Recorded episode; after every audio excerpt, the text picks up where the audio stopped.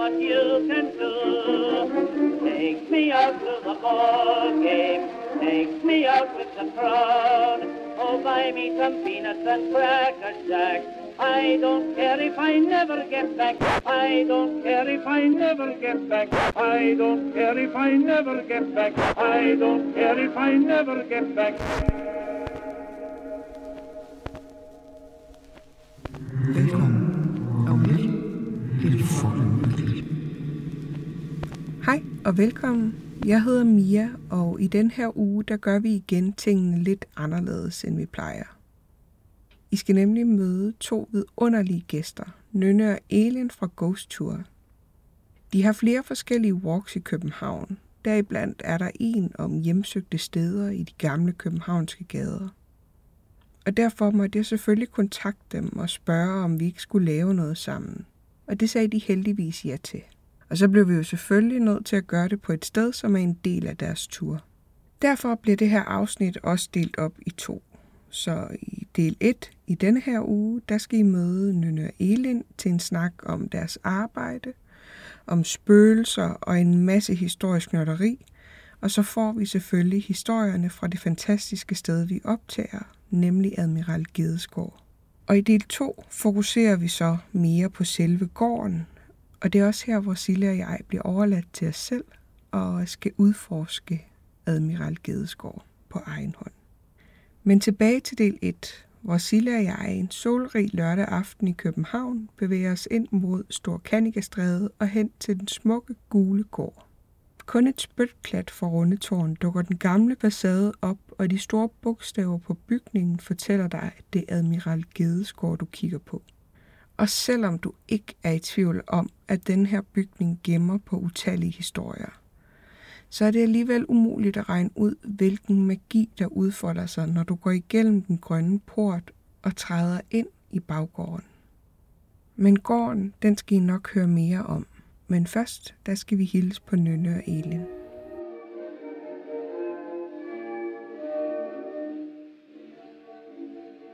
Jamen, skal vi sige officielt hej? Ja, Mm. hej. Hej. Hej, vi har gæster med. Ja. Og øh, vi siger først, at jeg hedder Mia. Hedder og Sille. Sille er med. Mm. Og så har vi to nye med. Vil I præsentere jer selv? Mm. Ja, jeg hedder Nynne, og jeg øh, har et øh, firma, der hedder Ghost Tour, som øh, laver blandt andet spøgelsesbyvandringer i København. Ja. Og øh, så er jeg uddannet historiker, men øh, laver noget andet sådan til daglig, men øh, har haft øh, Ghost Tour siden øh, syv.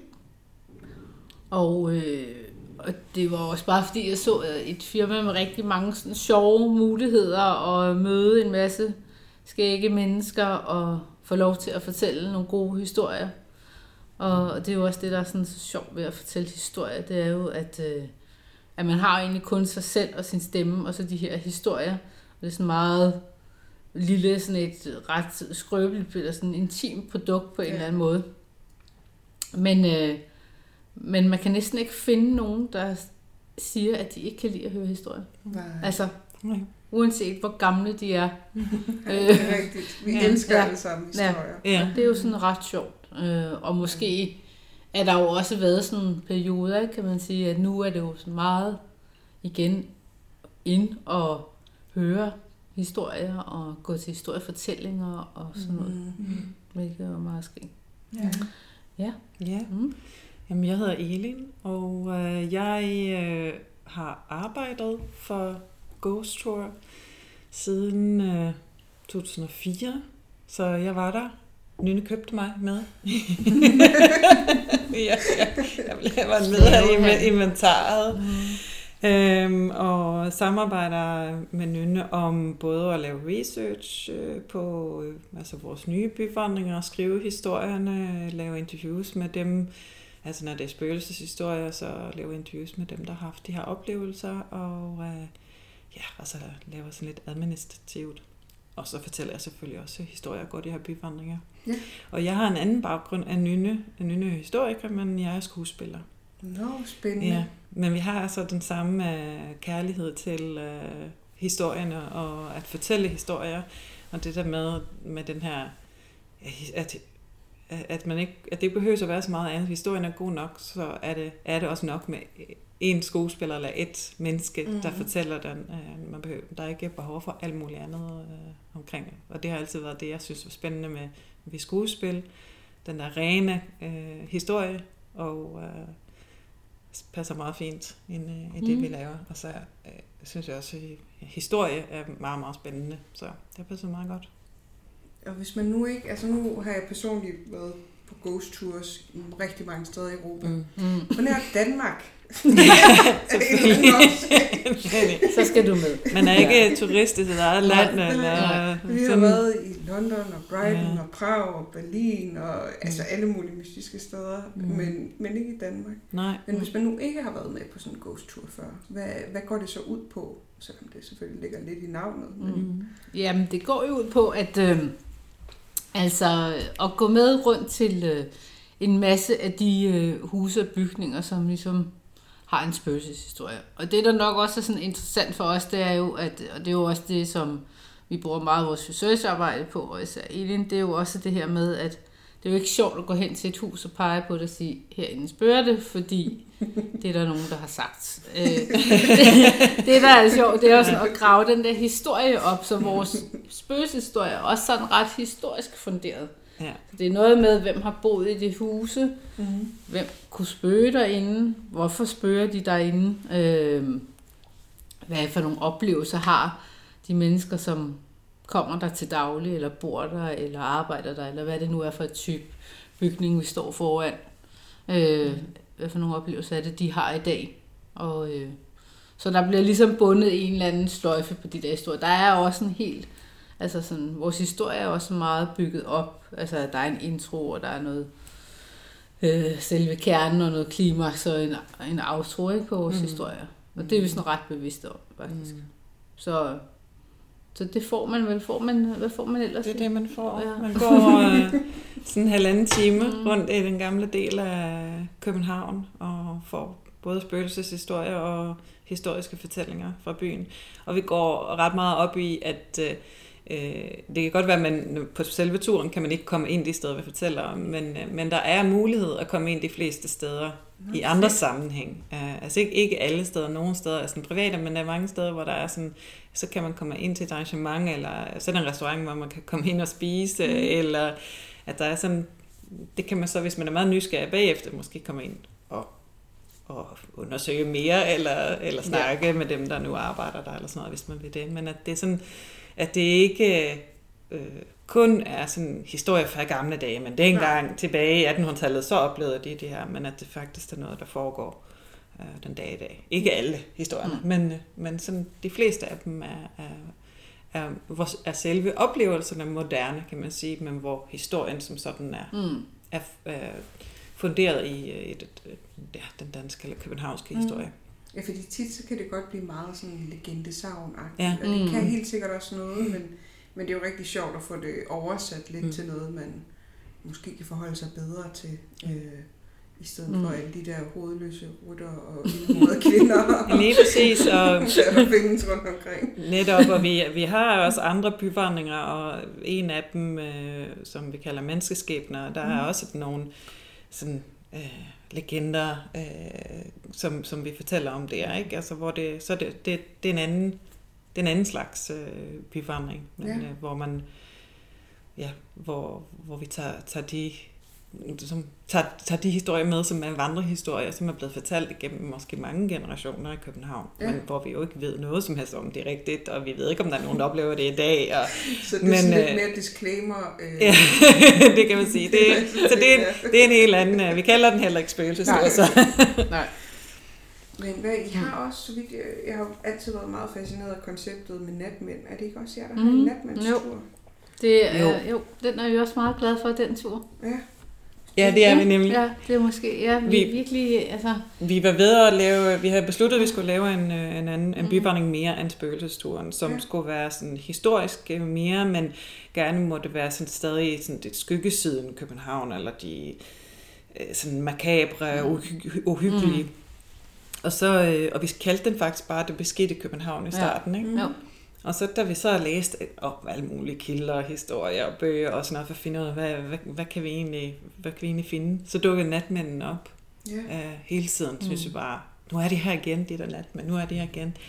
Og så til, så, ja, til sidst så blev jeg bare enige om, at øh, Mm. nu laver vi altså en hel by, hvor den kun omhandler øh, De var jo også næsten i sådan et parallelt samfund. Fuldstændig. Hvis man ikke ved, hvad Mm. en natmand er, der er så en af jer, der vil øh, knytte et par, par ord til, Ja. det Ja, men det var jo dem, der øh, sådan tømte byens latriner, og det er også derfra, at de har fået deres navn, altså natmænd, fordi øh, det bliver vi jo også spurgt tit om, hvorfor hedder det egentlig natmænd? Og det var jo ikke kun fordi, de tømte latriner om natten, men de kom jo i de tidlige morgentimer eller sådan noget, hvor det stadigvæk var mørkt, og derfor så fik de bare det her navn for natmænd. Og så får de en masse andre opgaver, men det der med at tømme latriner, det er jo det, de sådan nok er sådan mest, altså det man forbinder mest med dem i dag. Men så øh, har de også en opgave med at hjælpe bøden op på byens kag, altså der, hvor man blev henrettet og blev offentlig øh, tortureret. Øh, der havde natmændene også en opgave med at hente forbryderen og øh, partere dem, hvis de var blevet henrettet, og alle sådan nogle ting, sætte dem op på hjul og stejle og fjerne livet igen, og sådan nogle lidt ubehagelige opgaver. ja, må man sige. Og så havde de også en opgave med at fjerne og øh, flå selvdøde dyr i byen. Og De har også, simpelthen bare givet dem samtlige ting, som ja. ingen andre Ja. gad at tage Ja. sig af. Lige præcis. ja. Og det, der er så interessant ved den tur og hele deres historie, det er jo også, at man er så afhængig af dem, fordi de varetager nogle ret essentielle opgaver, som man ikke kan undvære. Man har brug for dem. Og derfor har de også en speciel status som øh, i byen. Men de lever også et parallelt samfund, altså fordi der ikke er heller nogen, der egentlig har lyst til sådan socialt at omgås mm. med natmænd. Man må, man må faktisk ikke, fordi de er, hvad, hvad skal man sige, de er urene mm. på en eller anden måde. Altså Ja. man bliver, man Ja. bliver smittet af dem, hvis man, Ja. hvis man er i nærheden af dem, så faktisk må Mm. mm. man ikke. Øh, og de her opgaver, som de varetager, er heller ikke øh, sådan nogen mennesker, der har der vil beholde sin ære. De, mm. øh, de vil ikke røre ved den slags Mm. opgaver. Så som, som Nynne siger, så er det, har det en helt særlig rolle i, i det danske samfund. Det er 16, 1700, Mm. mm. 1800-tallet. Det er meget Hvordan fascinerende. blev de natmænd? Altså, hvor, hvad, er det en straf, eller er, man, er det sådan et kastesystem? Mm. Eller? Ja, det er lidt interessant, du siger kastesystem, fordi man sammenligner det nogle gange med kastesystem, men det er det jo ikke rigtigt, men mere, altså, de så skulle være sådan en slags parier, ikke? At, de, ikke- at de er kasteløse, og derfor de er helt uden for samfundet. Men Okay. man bliver det øh, ved, at man bliver født til det, øh, og øh, altså, så man kan, aldrig, man kan aldrig blive noget andet. Hvis ens forældre er, altså hvis far er natmand, så bliver du natmand. Og øh, du, kan ikke, du kan ikke komme ud af det på nogen som helst måde. Hvis du begifts med en, der ikke er natmand, så bliver den person natmand. Så det er jo en anden måde at blive natmand. Det er jo så at gifte sig ind i, i Ja. det. Det er jo så ikke særlig mange, der har lyst til måske. Nej. Øh, og så kunne det i og for sig også være en straf. Altså Ja. at i stedet for måske at blive henrettet, så kunne man måske få øh, de her opgaver. Ikke? Ja. Øh. Så der er vel også natkvinder. Der, er nemlig også, der var nemlig også natkvinder, natmændenes koner, der er man så at sige. Ja, lige Mm. præcis, fordi det var stadig var mændene, der passede de her opgaver, som Line Mm. mm. fortalte om. Men uh, selvfølgelig har de været gift og haft børn, Mm. mm. så der har været koner og, og, og børn, som, som jo har haft et, et liv, ligesom, ikke ligesom alle andre, men, men uh, alligevel skulle Det få det til at, at fungere på en eller anden måde, ikke? i deres eget parallelt samfund, så hvor de så kunne, kunne hjælpe hinanden. For eksempel, når natmands kone skulle til at føde et barn, så fik de jo ikke hjælp fra jordmor eller fra andre kvinder i samfundet, så det var jo kun de andre øh, natmandskoner, som der så kunne komme og hjælpe. Og hvis man så boede et sted i, i landet, hvor der måske kun var en familie, fordi der måske kun var behov for en natmand i, den, i en landsby, eller sådan, så var de jo helt alene om, om, Mm. om det. Så det har nok ikke altid været så nemt og sjovt. Nej, det tror jeg ikke. Men jeg tror også, det var sådan en natmandskole, der kogte det der øh, fedt ind, ikke? og lavede de der fedtklumper. Mm. Det har jeg altid sådan haft lidt fornemmelsen af. Jo. Altså, de, når de fjernede det der skind for de der døde dyr, så skrabede de tit sådan taljen af, altså fedt af. Mm. Så tog de det med, og så kogte de det ind til sådan nogle klumper af hunde- og hestefedt og sådan noget, som de solgte til apotekerne i byen. Og det tror jeg, at, øh, at det, Det det var kvinderne, der ja, har stået og kogt de der ind. Ikke? Mm. Ja. Så de havde sikkert nogle opgaver sådan... Øh, Det er eftersom de ikke var øh, øh, sådan rigtige mennesker, mm. eller hvad, hvad man skal sige. Så Det var de selvfølgelig, men det mente man ikke rigtigt, de var dengang. Så blev de ikke... Øh, det var ikke altid, eller ret sjældent i hvert fald, de blev øh, døbt eller gift eller sådan noget, for det måtte de ikke. Jeg måtte ikke helst ikke komme ind i kirken. Der var ikke nogen, der ville Mm. røre ved børnene og sådan noget. Men det betyder også, at, at langt de fleste af dem er ikke blevet registreret i, altså står ikke i kirkebøgerne. Okay. Øhm, så der er ikke særlig, altså der er faktisk øh, meget få øh, historiske kilder tilknyttet. Altså, Fascinerende. Også fordi jeg synes, at nu skal jeg ikke tale på vegne af andre, men det er jo ikke sådan noget, man har hørt sindssygt meget om. nej, nej, Altså, det er ikke noget, man sådan, Mm. altså ikke, at jeg ikke huske, at jeg skulle have lært om det i historietimer eller Mm. noget. nej, det, Men det er jo et rimelig, øh, rimelig vildt øh, del af, af historien. Meget. Altså, det er det Mhm. nemlig. Nej, der bliver ikke undervist. øh, Altså, det tror jeg ikke. ja. Øh, Men det blev også sådan tit sjovt, ikke? Altså, da vi lavede den der tur ind til, vi ligesom kom i gang med den, der er, og stadigvæk er der nogen, der sådan spørger, om, om det er de der nat, altså om det er vægterne, ikke? mm. Fordi et vægterne, dem hører man jo sådan, der er jo forskellige vægterture rundt omkring i, Mm. i de danske byer også. Mm. Og det er jo, fordi at det, det var dem, der ligesom gik rundt der om natten og tændte lys og holdt orden og Mm. alt det der. Mm. Og det er jo bare for, altså, for at, at, at sige, at det er nok fordi man ikke, altså det er jo de færreste, der egentlig ved, hvad en natmand er i, Mm. i dag. Ja, man hører ikke om det. Mm. Nej, det er det. Jeg synes, sådan, det er skrevet ud i historien. Ja. Altså, på en Ja. eller anden måde. Selvom det har været en super samfundskritisk øh, funktion. Ja. Det er jo også Ja. meget sjældent, det bliver nævnt i, øh, altså man netop øh, i litteratur eller film, Mm. mm. eller sådan, øh, altså, så er det meget sjældent, de bliver nævnt. Altså selv Holberg, som øh, vi også kommer til at snakke om lidt, apropos det her sted, vi er, men øh, han, øh, altså, han skrev alligevel om, om hele samfundet og forskellige samfundslag, men han skrev ikke om natmænd. Og øh, ja, altså så de dukker ikke rigtig op nogen steder Mm. heller i sådan populærkultur, så har de, har de vel været med, jeg tror vi, vi begge to, da vi så, øh, hvad hedder den, Mm, øh, Kongelig den fik Affære. kongelige affære, ja. Der blev det nævnt, øh, den her med, om Struense. Øh, Ja. ja. Mm. Der, bliver, der, der er det ligesom, bliver det nævnt i en scene, og så ser man dem, som går forbi Mm. mm. med vogn i en anden scene. Og sådan, det var, wow, Vi var de fik, vi var helt vildt glade, at de fik en plads. Og, øh, sådan, øh, men det er meget sjældent, de dukker Mm, op ja. på den måde. Ikke? Det er altså vildt. Altså, det, er jo- det, det er jo mega fascinerende, at vi sådan kan have...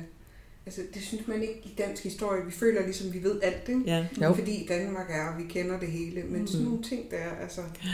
Det er Ja. så fascinerende. Ja. Jeg kan slet ikke huske, hvorfor jeg selv kender til konceptet. Ikke? Nej, men, det altså, skulle også til at spørge, hvor Nej, hvor du kender det fra. jeg det. Jeg Men det plejer at være det der med latriner. Ja. Ja. Jeg tror også, jeg har hørt om det i nogle podcast eller sådan noget, om øh, gamle dage, fordi jeg, Ja. alt med gamle dage, Mm. det, er bare, Spændende. det er bare fedt. Ja, enig.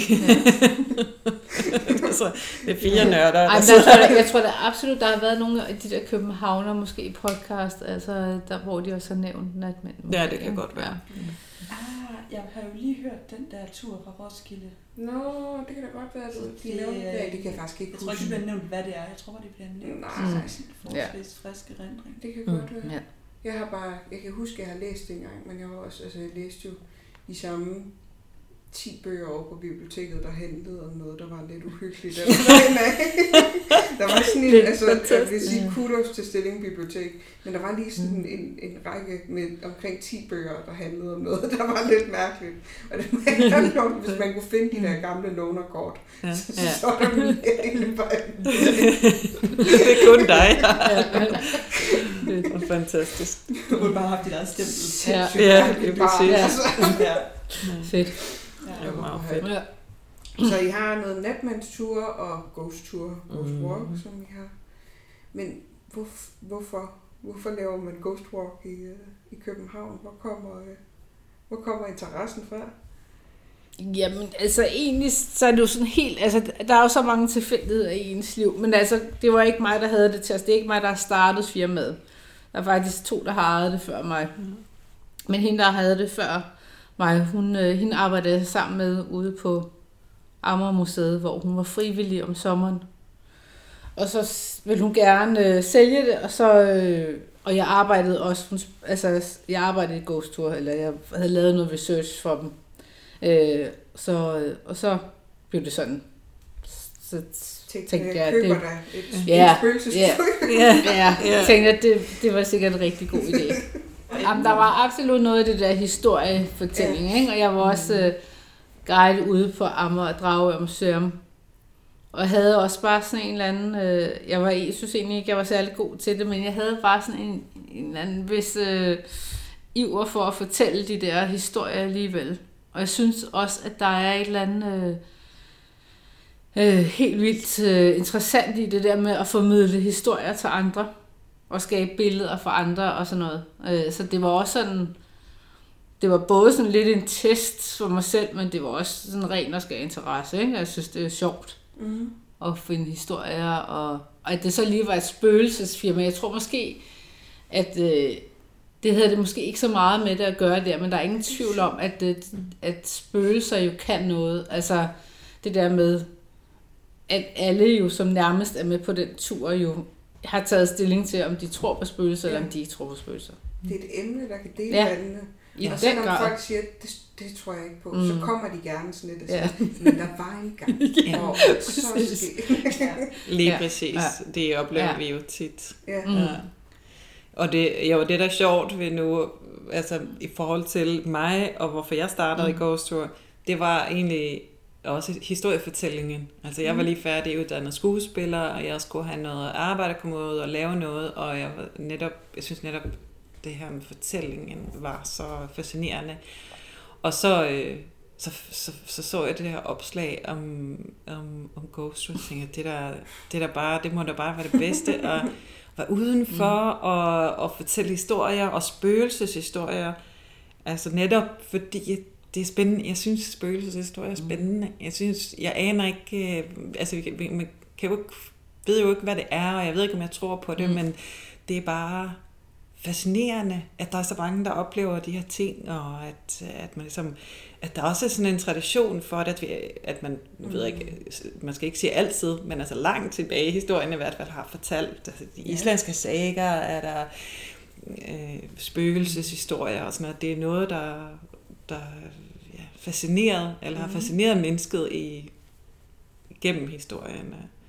Og det og gør stadig, kan vi jo tydeligt mærke på vores øh, ture. Altså, Meget. øh, Mhm. mm. nogen, øh, ja, netop at det deler vandene, og at øh, det er, øh, folk gerne vil fortælle om deres oplevelser, når de Mm. går med på turen, og øh, ja, det er meget fascinerende, men det er jo faktisk ikke, fordi vi har, eller nogen af os oplever noget sådan det er ikke fordi, vi har sådan Nej. kontakt til den Nej. åndelige verden.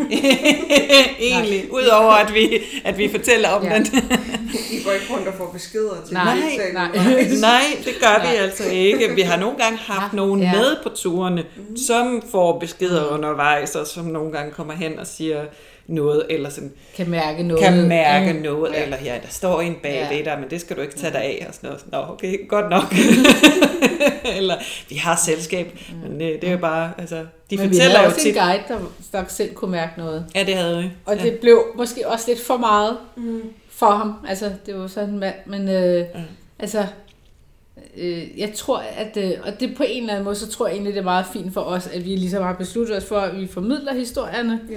Og vi vil gerne fortælle folk en, øh, en god historie. Og, mm. og vi tror jo på, altså, på, på fortællerne. Så det er jo også det, man kan sige, at at vi tror jo på, hvad alle de her mennesker, som vi jo kender efterhånden, fortæller os. Øhm, men vi vil bare ikke gøre os til dommer for, om der findes spøgelser eller ej. Det må folk ligesom selv.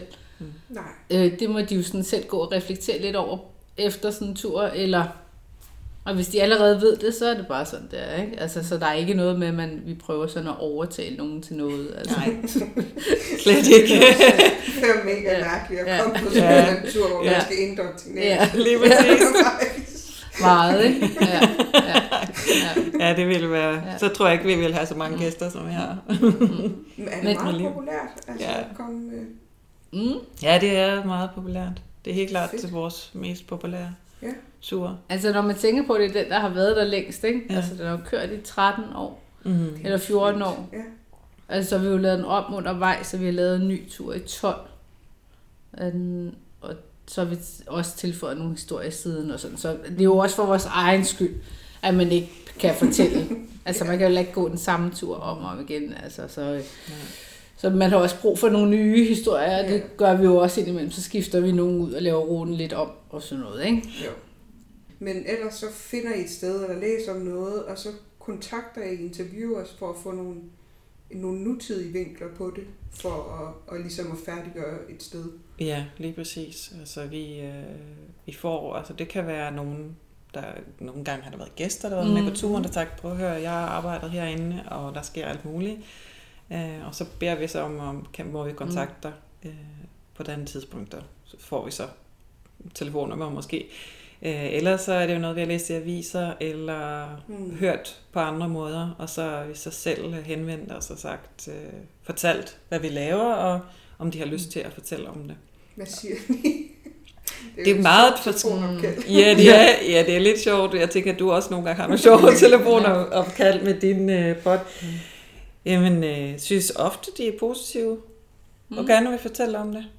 Der har vel været ja. måske nogle enkelte steder, øh, hvor at, øh, de ikke sådan rigtig har lyst til at... Og, altså nogen, der måske har et... Mm, jamen, det kan være et hotel eller en restaurant ja. eller noget andet, mm. hvor de ja. synes, at det ikke er... Øh, en god business, ja. eller hvad skal man sige, mm. uh, branding. Vi har hørt meget, en, det ikke en, del af vores image. Øh, ja, netop, det er nogen, der, ligesom, det er nogen, der vælger at, at tage det ind mm. som en del af deres image, hvis de, hvis de har et sted, som er historisk og måske kendt for at være hjemsøgt, og så er der nogle andre, der hellere vil måske en anden slags image, og så Ja, og så selvfølgelig vil de så ikke deltage, eller at der er en byvandring, der står udenfor og fortæller alt muligt om dem, som de ikke har lyst til. Så. Mm. Men det er ikke særlig tit, synes jeg, mm. det er sket. Nej, Ofte er, er folk mm. meget åbne omkring det, og mm. vil gerne fortælle om deres oplevelser. Og, ja, mm. synes jeg. Det synes jeg. Meget, ja. Men jeg har også nogle ture, spændende. som er altså, kommet, at de selv har været med på en tur netop, og så, ja. øh, og så har sagt, ej, vi, har, vi oplever det her, og så mm. har vi taget kontakt til dem. Og så er der sket noget efter, vi har for eksempel en historie op ved Gammeltov, som var et reklamebureau, som var med på en tur til deres julefrokost. Og så fortalte de sådan lidt på turen, at de oplevede noget op i de der gamle lokaler. Og så efter, at vi sagde farvel til dem, så gik de op og holdt julefrokost op, og så havde de selv inviteret et medie, som var sådan en surprise fra hende, øh, direktøren. Ja. Som selv havde sådan lidt sjovt forhold til det der med spøgelser. Altså hun havde selv haft rigtig mange oplevelser, men tror faktisk ikke på det, selvom mm. det eksisterer stadigvæk derinde. Øh, og alligevel så skete der også nogle helt vildt mærkelige ting derinde. Ikke? Ja. Eller det gør der, eller det gjorde der i hvert fald på det tidspunkt. Ja. Og så har hun inviteret det her medie, og så sker der alt muligt, som vi fortæller på vores tur. Mm. Øh, og så har vi jo sådan researchet lidt om, hvem det kunne være, og hvem har boet der, og så videre, så videre. Og så efter den der tur, de var på med os, så tog vi kontakt til dem, og så fortalte de selv alt det, der, der var sket efter, mm. vi ligesom havde sluppet dem på turen. Mm. Så vores historie, vi har en historie dagen fra, hvor vi fortæller lidt om deres julefrokost. Mm. Ja. ja, det er meget ja, det sjovt, at sjovt. den historie ja. Ja. er blevet, altså det er historien på mange måder mm. om deres julefrokost, mm. øh, og hele den der aften, alt det der skete, men jo selvfølgelig med alle de oplevelser, ja. der har været, og det der har været op til, øh, op til ja. og, og bagefter. Ja, og efter. Hvordan er det ja. nu, i forhold til hvordan det var mm. før. Altså det er på den måde en meget sådan klassisk historiefortælling mm. i, at der er en virkelighed, sådan her er det, er det, og så sker der et eller andet nyt, som forandrer noget, og så, mm. og så ender det med en helt ny virkelighed, hvor de er nu. Ikke? Mm. Eller helt ny, men en anderledes virkelighed ja. i hvert fald. Så det er, ja. jo, det er jo også det, vi prøver. Der er mange ting, der skal, der skal passe sammen, for at uh, vi, skal, vi vælger at have en historie med på turen, vil jeg sige. Mm. Det er dejligt at høre, at der findes nogle positive julefrokosthistorier. Ja, det er der. Der er nogen. Ja. ja. Men det lyder jo til, at I selv forholder jer sådan rimelig skeptisk til det hele. Hvordan, altså, ja. tror I selv på spøgelser? Altså, jeg forholder mig skeptisk til det, og samtidig så er jeg også åben for, at det, at det findes. Altså, jeg synes, at jeg efterhånden øh, i arbejdet med det her, øh, med den her byvandring, har mødt så mange mennesker, der har oplevelser, som jeg ikke kan forklare, som de ikke kan forklare. Øh, og samtidig så et eller andet sted, så vil jeg jo gerne opleve det, være helt sikker på, at jeg oplevede det selv, før jeg tror på det. Og det har jeg ikke, ikke, ikke gjort på den måde, at jeg er helt sikker på, at der er noget øh, uforklarligt. Men øh, jeg, jeg forholder mig åben, men skeptisk. kan man det? Ja, det gør vi. Det Ja. gør vi også. Ja. Ja, det sådan tror jeg også, jeg har det. Og det er jo også det der med, at man har netop mødt så mange mennesker, som har, al- altså som jo er, og det er også fordi, folk de tror jo, hvis man tror på spøgelser, at man er lidt skør i hovedet, ikke? og det er man jo overhovedet ikke. Altså, øh, så det er jo også det, for eksempel her, hvor vi sidder nu, at Janne, hun er uddannet jurist, og hun jo bare har været sådan, jeg tror jo overhovedet ikke på spøgelser, og der sker, har bare sket så mange ting i det her hus, som hun jo også har måttet forholde sig til. Og det er jo også det, der er så interessant, at de her mennesker, de jo rent faktisk også valgt at forholde sig til de ting. Mm. Så de har jo også lavet et tilvalg omkring det, og det synes jeg også er super fedt, og det synes jeg egentlig også, at det er det, vi sådan har gjort, ikke? At øh, vi vælger at sige, at øh, vi tror helt sikkert på, at de har haft de her oplevelser. Mm. Øh, og Men så- vi dømmer ikke. Nej, Og, og altså, Mm. ja, vi... Og jeg har heller ikke tro, haft så mange tro. af de der oplevelser selv. Og så kan man jo altid, det er jo rigtig svært at sige, om man har, ikke? Fordi der er selvfølgelig sket ting i ens liv, Mm. som måske godt kunne have været, fordi øh, at man har været i nærheden af et spøgelse, men det kan også godt være, at øh, det er rent tilfældigt, at det så... Har I oplevet noget på turene? Nu kommer I, der, I, kom, I har været inde nogle steder, når I er på turen og fortæller lidt og sådan noget. Ja, så vi, vi kommer aldrig ind nogle steder på selve turen, men vi har jo nogle gange valgt selv at tage ind Ja. nogle forskellige steder, bare for at det er spændende at komme ind og se, øh, hvordan det ser ud. Og så, især når man står ude på gaden og skal fortælle om for eksempel Mm. sådan et historisk sted som, øh, som Gædegården, hvor vi er i, i aften, og forklare de mennesker, give billeder af, hvordan det egentlig ser Mm. ud herinde, og stemningen herinde, hvordan den er. Ikke? Så det er jo meget godt at have været herinde Ja. ja. selv. Så på den måde har vi, Mm. er vi kommet ind. Jeg vil sige, det, det jeg har oplevet på turen, altså som har været sådan lidt, lidt mærkelige ting, det er ofte sådan noget med øh, lys, der tænder og Mm. slukker inde i nogle bygninger, hvor der ikke skal være nogen mennesker, eller at øh, øh, gadelamper slukker, når man går forbi. Øh. Der var for eksempel en nede i Nyhavn i den tid, vi startede dernede, som hver gang vi gik forbi netop den, så slukkede den. Og det gjorde det kun, hvis jeg gik forbi den, så, når jeg gik på spøgelsestur, ikke hvis jeg gjorde det Det på andre Det tidspunkter. er da lidt skægt. Ja, det er nemlig meget sjovt. Øhm, og så var der et sted, hvor vi, hvor det sådan, var, hvor vi kunne gå ind i gården, hvis det var åben, altså hvis døren var åben, øh, men, men skulle være låst efter lukketid det sted. Men nogle gange var den åben alligevel, og så andre gange, så kunne den låst lige bagefter. Altså der var noget med den der, den der lås, der, der var den lidt, der var lidt mærkelig, kan man sige. Mm. Og, så, og så øh, oplever jeg også øh, det sidste stop, vi har på turen, øh, som er en øh, sådan mikrobryggeri og en restaurant i Vestergade. Og der, øh, der oplever jeg nogle gange, at jeg bliver meget svimmel og, øh, og bliver sådan drænet for energi øh, og meget tørstig. Øh, og, det, og det er jo bare, det er bare noget, jeg har ladet mig fortælle i hvert Ja. fald, at det er sådan noget, der kan ske, hvis der er meget åndelig aktivitet eller spøgelser mm. i, i nærheden. Ja. Så det, de, de ting, jeg har oplevet, men altså, det kan jo sagtens forklares på alle mulige Mm. andre måder sikkert, mm. men det er jo alligevel lidt spøjst, at det sker netop, Ja. når man har den her Ja. tur, ikke? Jo. og man ved, hvad der, mm. hvad der foregår, og hvad der er historie tilknyttet de her steder. Ja. Ja. Men jeg tror, at jeg har oplevet sådan noget med, at så er nogen, der har sagt, at så har de lige set en skikkelse stå op mm. i et vindue, blandt andet her. Blandt andet faktisk, her, ja. Mm. Nå. Når, man har fået, når man har fortalt historien. Og, Mm. mm. og så også der det sidste sted, som Eli nævner, der er også sådan en, øh, ude på deres toilet, er der sådan en håndklædes, øh, jeg kender godt, at man skal tage sådan sin hånd op, før der Mm, kommer et ja. håndklæde. Og selvom man står i det andet ende af lokalet, så begynder den der at køre nogle gange, når man er der. Ikke? Mm. Selvom man er alene derinde, og det er et ret lille omklædningsrum, ikke? hvor der er sådan herre dame toilet, og så Mm. har vi vores ting derinde og sådan noget. Så mm. det bare proppet med ting, og sådan. der er ikke specielt hyggeligt eller noget. Nej. Og så det der toilet, der står den der bare sådan og kører. Sådan. Ja. Og det er jo også sådan lidt mærkeligt, fordi der er jo ikke nogen.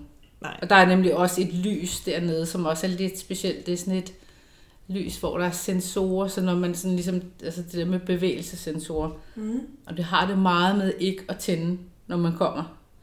Mm. Mm. Så man skal sådan virkelig bevæge sig på en speciel måde, eller hoppe og danse rundt foran den der dør, før at man får noget lys. Og det er ikke engang sikkert, at man får Nej, noget lys. Nej, det er også sådan lidt... Men det er jo også Ja. noget af det, nu er det ikke det, Mm. den historie, vi skal, vi skal fortælle om i aften, men det sted er, der- de er meget præget af det, at det, at det er de der sensorer, der sker noget med, blandt andet bare både den der Mm. øh, øh, Håndklædesting. håndklædesting på toilettet, det der lys, og øh, det, det, har, det har en dør ind til køkkenet, som også har en øh, sensor, så den åbner sig kun, hvis der er nogen, der går igennem, mm. men det gør den ikke, den åbner sig også af sig selv en gang imellem. Og øh, alarmen også. Den, øh, den starter. Nå, Det er også en mm. bevægelse, ikke? Altså, så hvis Jo. der er nogen, der kommer ind af indbrudstøv eller sådan noget, der kommer der ind, så, så skal den køre i gang. Men det sker bare, den kører bare af sig selv, selvom der ikke er nogen. Det har de også oplevet en del gange. Så der, der er noget med det. Det er sjovt. Og, Ja. ja. Men det går også igen alt det der med ting med, der, altså alt hvad der har noget med elektronik at gøre. Mm, og, øh, ja. Ja. Lige Mm. præcis, ikke? Jo. Det er ligesom om, at der er en eller anden nem adgang for, hvad det så end er.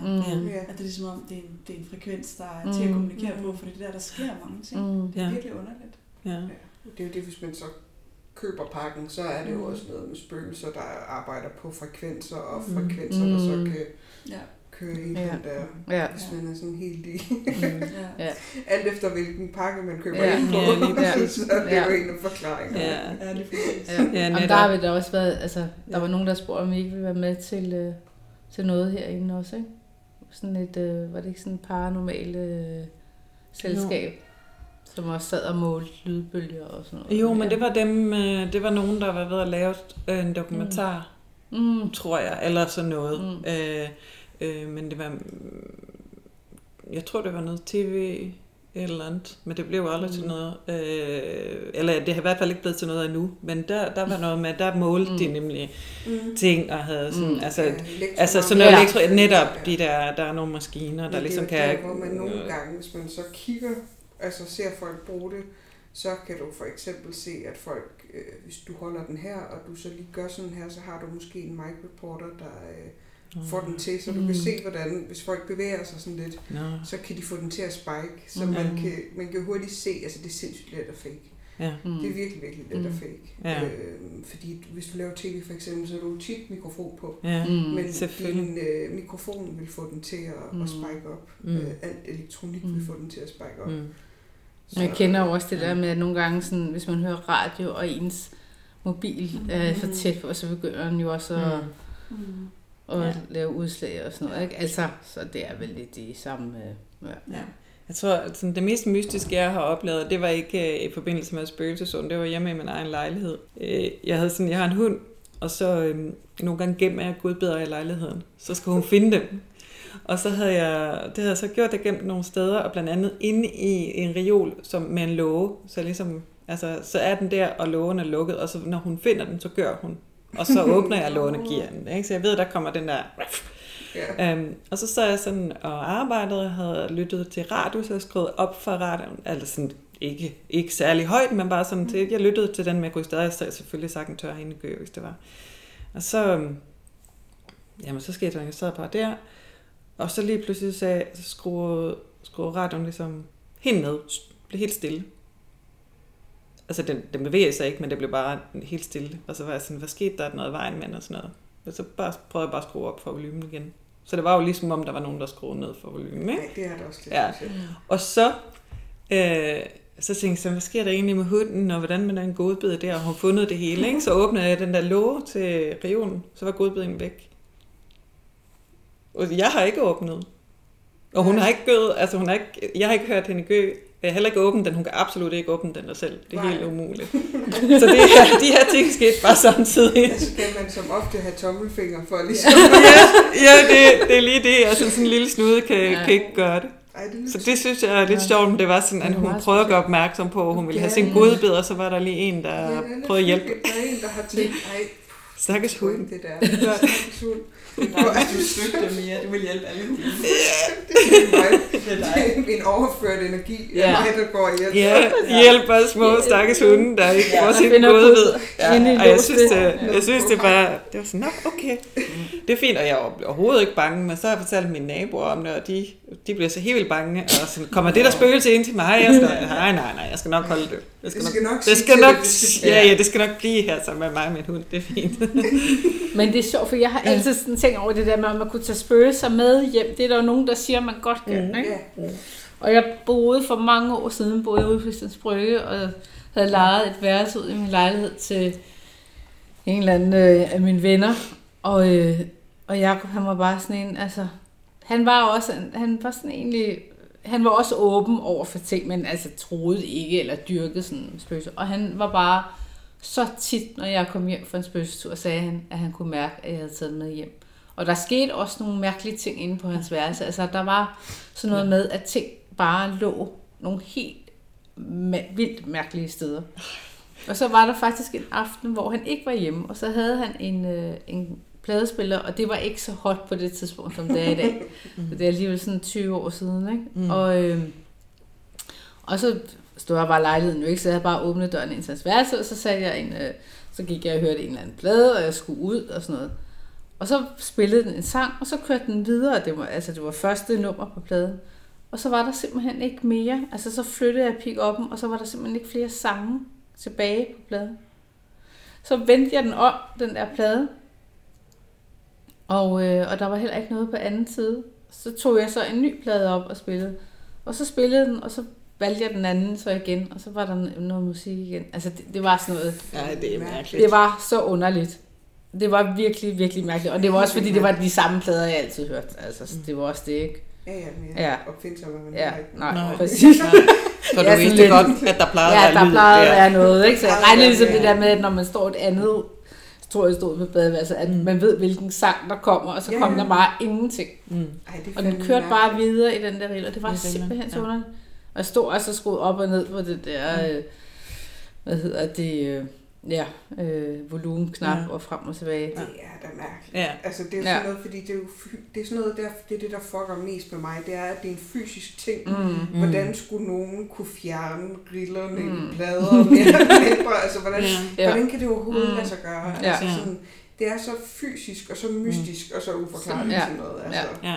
Men det kom slet ikke bag på ham, da jeg fortalte ham det. Nej. Der var han bare sådan, jamen, det er det, jeg siger. Du har bare taget noget med. Ja. For, ja, Ja. Ja, men det har vi, det har vi fået Ja. at vide, at vi, at Ja. vi gør, eller kan risikere at gøre. Mm. Men det er jo ikke, hvis vi gør, så er det i hvert fald ikke noget, der har været Mm. Så, et så det er problem nok i hvert fald det. Så er det i hvert fald ja. nogle søde nogen. Men altså, det, det kan man godt, har vi fundet ud af. Okay. Altså, Nå, I har, har I oplevet at, at tage noget vores, med? Vores ekstra mand Jesper, han har, siden vi var på, på Middelalderborgen Østergaard første gang, der har, øh, der har der har været noget hjemme hos ham. Øh, de har boet derude i længere tid, hvor der aldrig nogensinde har været noget, men så det startede med, at der var nogen, der hammer på håndvask om natten. Den der lyd der. Mm. Ja. Metalvasken med. Mm. Og det kan de høre, og det bliver de ved med, indtil man går ned, så stopper det lidt, og så går de op igen, så starter det igen. Så sidder nede i stuen, så håndvægtene triller rundt op på gulvet ovenpå. Og det, jeg tror, det peakede, da der var en kniv, der røg ud af knivholderen og landede på bordet. Ej. Øh, Og det er også noget med, at de hører en trappe. De hører nogen ja, gå på en trappe. gå på deres trappe, og, men Der der er ikke nogen trappe over ved naboen. Trappe. Øh, så det er deres egen, hvis der er nogen, der går på den. Øh, Mm. det, altså det er siden vi kom hjem derudefra. Nå. Øh, første gang. Vi har prøvet at være op og sætte det af, men jeg ved ikke, om det Nå, okay. Det må være en opfølgning Nå. på den historie. Så. Okay, Altså, nå, det Hans kæreste sagde i hvert fald til ham, på at høre, altså, det må du gerne sætte af igen. Ja, ja. det gider jeg egentlig ikke. Nej, kan du tage det med tilbage igen? Ja. Tak. Ej, Ja, det kan jeg godt forstå. Så altså, vi siger er noget, inden vi går, Ja. for simpelthen, Ja. fordi det har vi fået at vide af Vi nogen, der har tjekket på det. Ramtid eller hvad man Ja. skal sige. For Mm. simpelthen at lade være med at slippe ting med hjem. Det er lidt Mm. ligesom at tage i byen og få klamydia eller sådan noget. Hjem. Ja, men det vil man nemlig ikke. Man Det må lige tage sine Ja. forholdsregler, så selvom vi ikke ved, om vi tror på det, så siger vi stadigvæk sådan lige et eller andet. Også for at berolige os selv. Mm. Nu, Ja. nu er det nu, nu er det slutagtigt. Ja. Så er det ligesom lukket døren bag os. Ja, men det var... Det, Man føler sig mega fjollet. Altså. Ja. ja, Det- men det... Du, Hellere bedre, hellere, det. hellere Ja. det, Ja, end Ja. præcis. Det er helt sikkert. Ja, ja. Helt sikkert.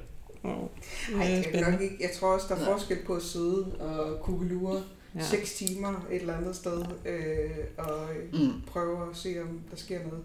Det er jo det, og, og vi, vi har jo i hvert fald fået at vide, at, at det er sådan, øh, igen, hvis man tror på det, men, øh, men øh, dem, der gør, siger jo, at, at, at hvis man bare fortæller om spøgelser, eller, eller, eller arbejder med det på en eller anden måde, ligesom I gør, ligesom vi gør, jamen så, så tiltrækker man det også på en eller anden måde. Altså de siger i hvert fald, at jamen, så når I går de her byforandringer, så tiltrækker I så de mm. spøgelser, der mm. nu er i byen. Det er ikke nødvendigvis dem, I, I fortæller om, men måske nogle andre, der bare bliver tiltrukket af det, eller synes det er spændende, eller hvad de nu synes, hvorfor de gør ja. det, det, ved, det skal jeg ikke kunne sige, mm. men at sådan er det bare. Ikke? Fordi vi har intention om at, at møde mm. noget, så, ja. så har vi åbne over for det. Det er i hvert fald det, vi har fået at vide mm. ja. Ja. af en klaverjant kvinde. Intentionen. Ja, man sætter intentionen mm. om at opleve noget, mm. så er det muligt at opleve noget. Ja. Mm.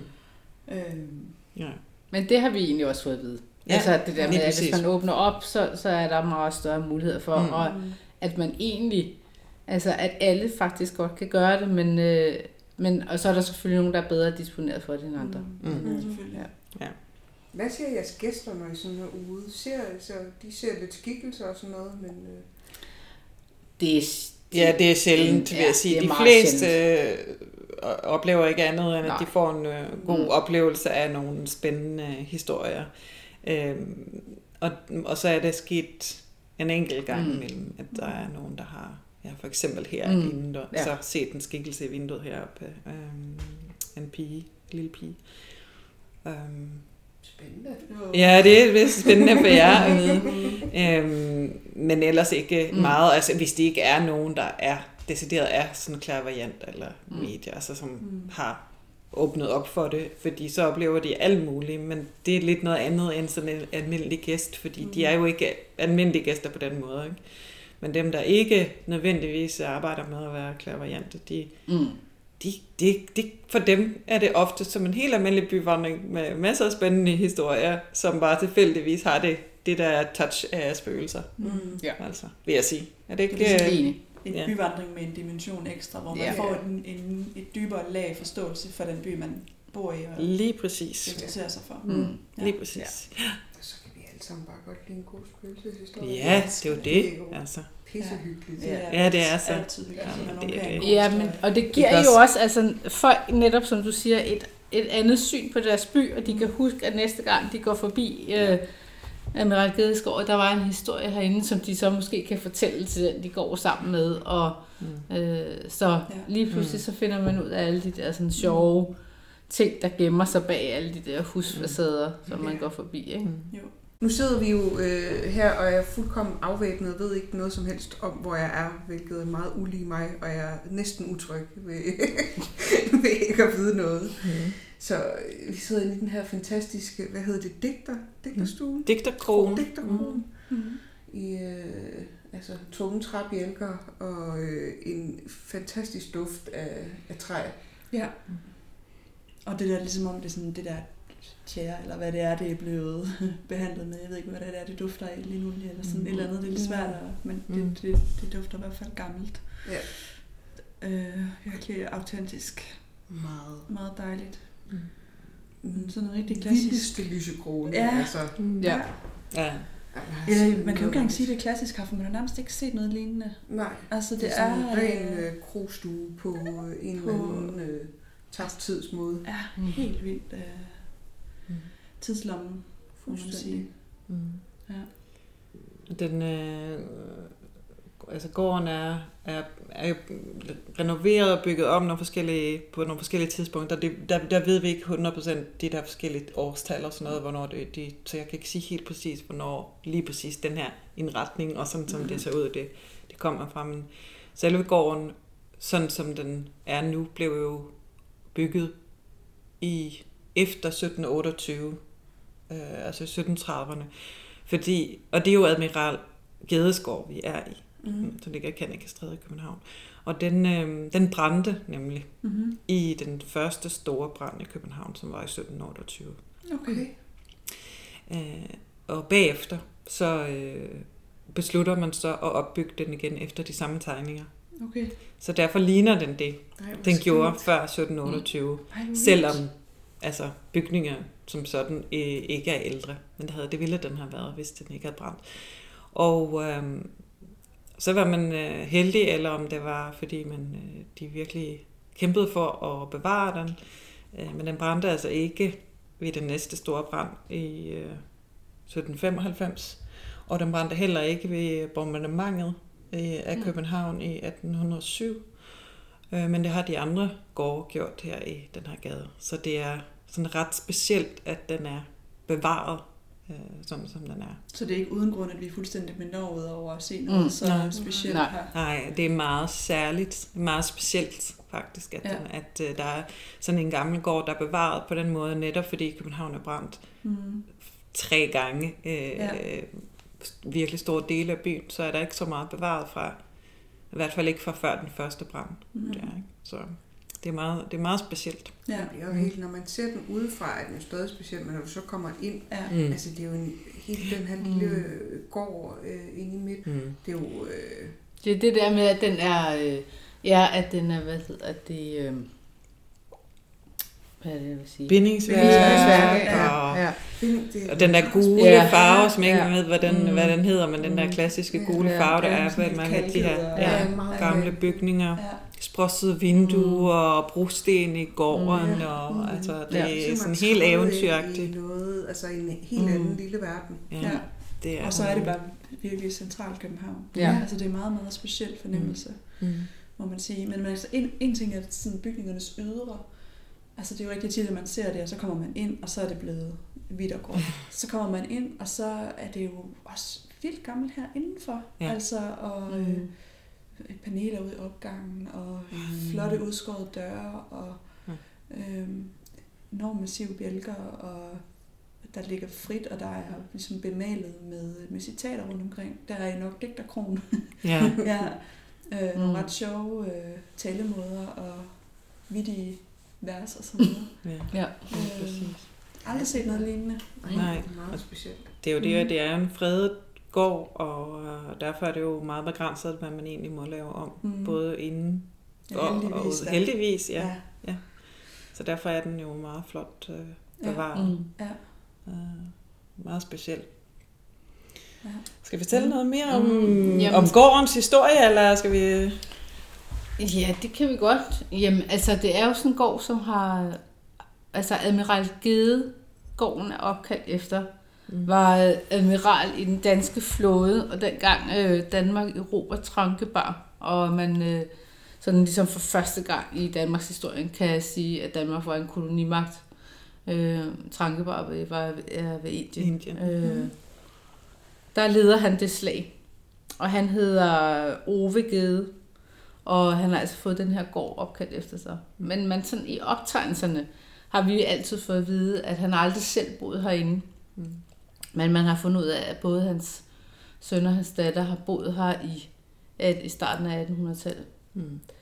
Øh, og så er det jo sådan en øh, gård med, at blandt andet, at den hedder Holbergsalen, salen op over os, som jo er sådan ret fantastisk. Øh, det er jo en festsal, mm. som man kan låne eller lege til, til arrangementer.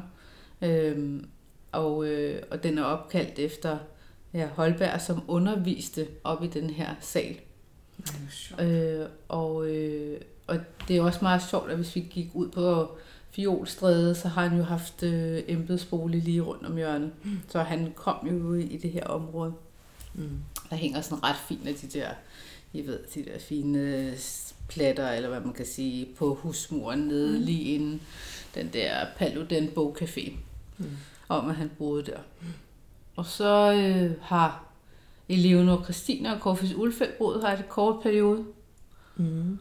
Og øh, som Janne også fortalte os, Janne som ejer gården, øh, at gulvbrædderne oppe på i, i Holbergsagen stammer fra trefoldigheden, som var Christian 4's skib.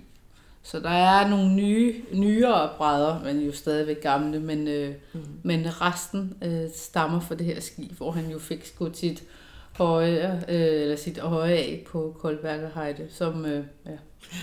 Og så synker det her skib ud fra Københavns Havn, og man redder så noget af det og genbruger. Mm. Som Og man jo tit gjorde i gamle Ja. dage, hvor der var Mm. noget, altså man ned, der blev nedlagt eller Ja. ødelagt, og så tog man jo Ja. noget af det materiale og byggede. Og derfor er det sådan. Og resten af gulvet er lavet af Helge, er det ikke, han hedder? Ja. Og hedder han ikke øh, Gulvhelge? jeg Og, kan øh, ikke, ikke det tror jeg. Og Gulvhelge, han er sådan kendt i København, eller var, jeg ved ikke engang, om han lever mere, men det, han er sådan en, som fredede bygninger tager fat i, og det er sådan inde på Nationalmuseet, og, sådan noget. og det er jo fordi, man ikke må, er simpelthen så mange sikkert også behandlingsmåder og metoder, man ligesom også skal respektere, når man laver sådan nogle gamle gulve, og Det var det. Ja, så øh, Så er den jo, den her gård jo også været, øhm, altså den tidligere ejer, som vi snakkede lidt om øh, her, var Sten Hansen, han var statsautoriseret revisor, og, og øh, den tidligere ejer, siger vi så, fordi at dem, der bor eller ejer gården nu, Shanna og Martin, de købte den i 97, flyttede ind i 98. Ja.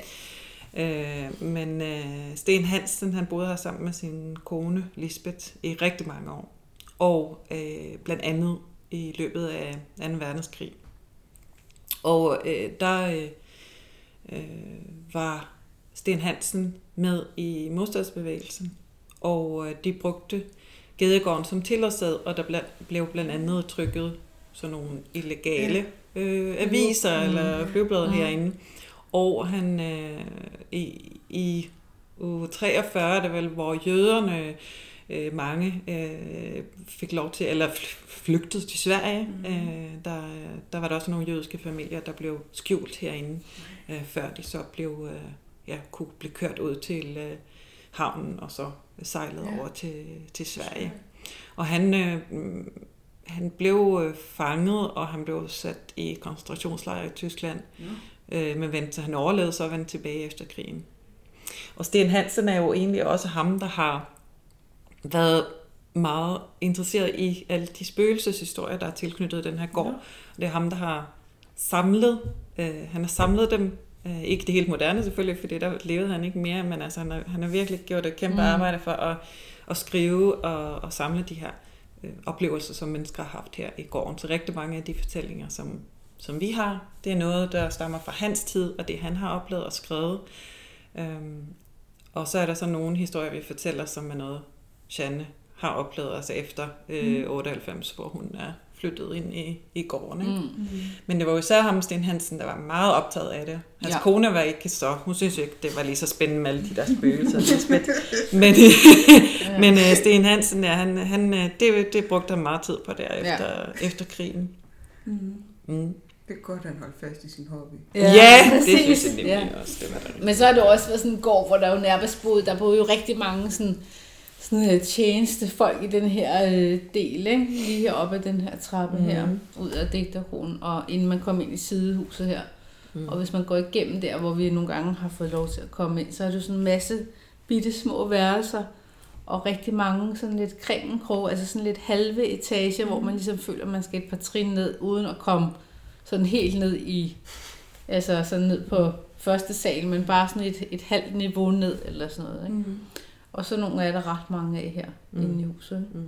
Det er det. Meget stort alligevel. Altså, Det er meget stort. Ja, det er det Hvad var det, hun siger? Hun sagde 1200? 1200 kvadratmeter. Mm. Ja, Det er altså meget. det er, Det er vanvittigt Mm. meget. Og det snyder, fordi selvom, altså når man kigger, det er jo ikke fordi, det, Mm. mm. altså, altså man kan jo godt se, det er stort, men jo. det er jo ikke sådan, man tænker så stort, altså fordi det har den der charmerende, Mm. lille, varme fornemmelse. ja, Ja. og skæve vægge. Ja, Ja, det, det giver sådan Mm. en Lige, Ja. lige præcis. Men er der boede også sådan et ældre par, dengang vi startede med at komme her ja. i forhuset.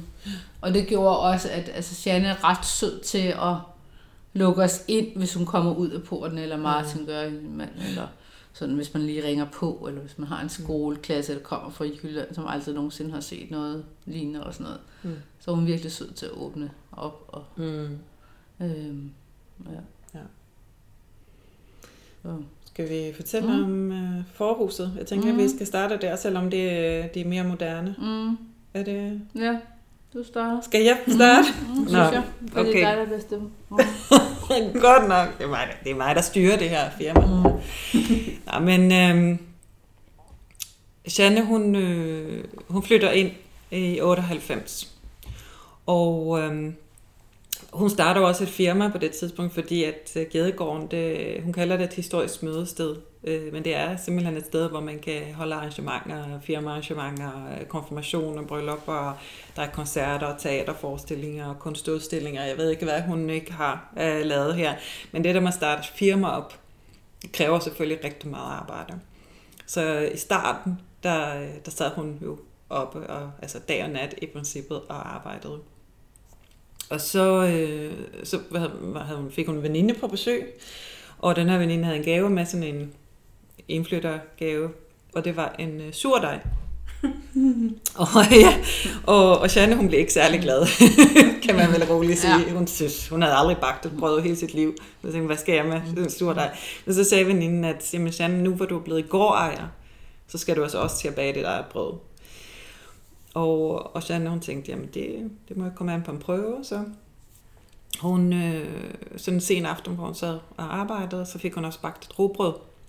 Og øh, det foregår så i køkkenet, som er i sidehuset herovre.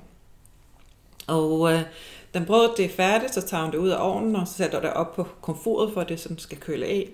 Og så går hun op i seng og falder i søvn. Og så vågner hun sådan omkring kl. 3 om natten af rumstering nede i køkkenet. Og øh, hun tænker, det må være en indbrudstyv. Altså hun kan, hun kan høre, det en, der mm-hmm. bevæger sig rundt mm. i køkkenet. Og det kan ikke være andre. Hendes børn er... Jeg tror ikke engang, de havde børn på det tidspunkt. Øh, faktisk så tidligt. Mm. Så der var ligesom ikke nogen, der kunne være dernede. Hendes mand sov stadig ved siden af hende. Mm. Så hun ikke det der boldtræ med ned? Jo, jo, det gør hun nemlig. Så hun må have et barn? Jo, ja, det er ikke sikkert. Man kan oh, godt have boldtræ ja, ja, om og også. Jeg tænkte bare, at det var drengens. Ja, nå, men i hvert fald så har hun, fordi hun tænker nemlig, hvordan får man smidt en indbrudstyv ud? Det gør man ved at bruge et boldtræ.